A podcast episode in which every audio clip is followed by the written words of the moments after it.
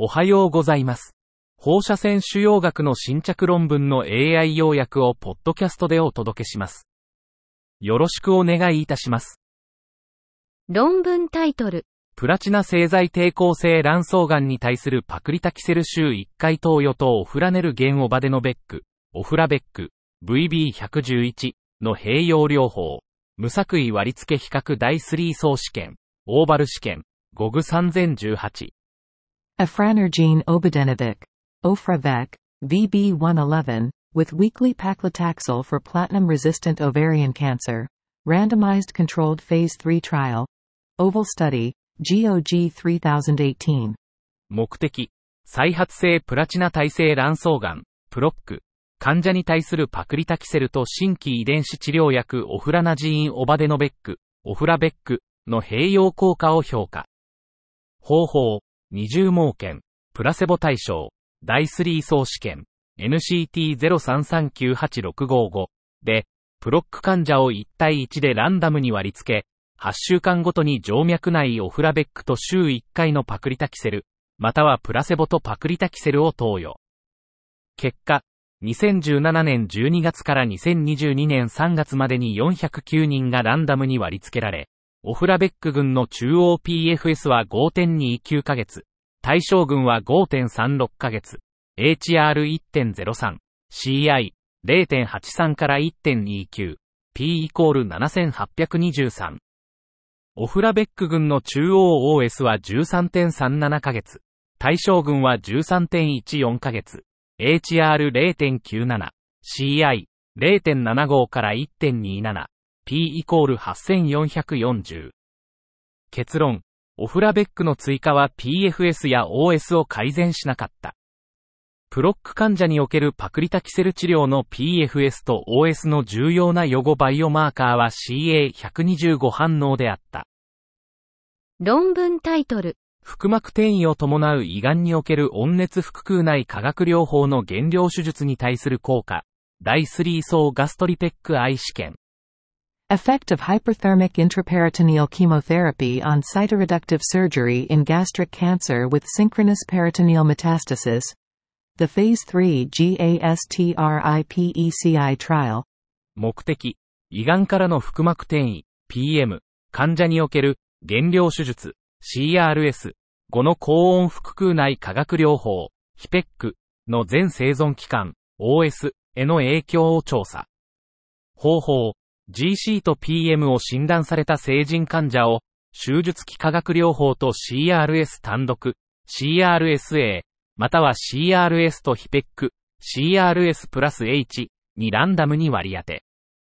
結果、105人の患者がランダムに割り当てられ、CRS プラス H 群では OS が14.9ヶ月、97.2%CI、8.7から17.7ヶ月、CRSA 群では14.9ヶ月、97.2%CI、7.0から19.4ヶ月、で、両群間で有意差はなし。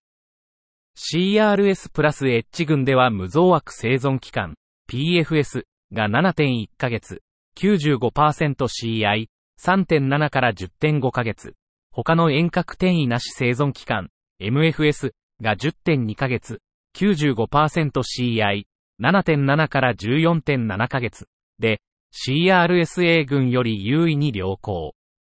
結論、CRS プラス H と CRSA 間で OS に差はないが、PFS と MFS は CRS プラス H 群で優位に良好。ヒペックは有害事象を増加させない。論文タイトル。局所進行直腸がんにおけるネオアジュバント療法に対する主要反応性予測のための多層及び多パラメータ MRI に基づくラジオミクス。Multiphase and multiparameter MRI-based radiomics for prediction of tumor response to neoadjuvant therapy in locally advanced rectal cancer. 背景、局所進行性直腸がん、ラルク、患者における新規治療、ナット、への主要反応予測のための放射線画像学モデルを開発、検証。方法、563人の患者を含む多施設研究。453人を訓練とテスト群に分け、残り110人を外部検証群とした。結果、ナット前の MPMRI を用いたモデルは、訓練群 AUC イコール0.84、テスト群 AUC イコール0.81、外部検証群 AUC イコール0.79でナット非反応予測の高精度を示した。ナット前後の MPMRI を用いたモデルは、訓練群 AUC イコール0.86、テスト群 AUC イコール0.87、外部検証群 AUC イコール0.87で病理学的完全反応の強力な診断価値を示した。結論、多層、多パラメータ MRI を用いたモデルは、ナットへの主要反応を高精度で予測可能であり、ラルクの個別化管理に役立つ可能性がある。論文タイトル。切除不能膵がん患者の主要出血に対する緩和放射線治療。単一施設の広報指摘研究。Palliative radiotherapy for tumor bleeding in patients with unresectable pancreatic cancer, a single-center retrospective study. 背景。手術不能の膵がん患者における主要出血の標準治療は確立されていない。緩和的放射線治療、PRT が有望とされる。方法。2013年5月から2022年1月までの手術不能の膵がん患者の中から、内視鏡的に確認された主要出血を有し、PRT を受けた患者を対象とした。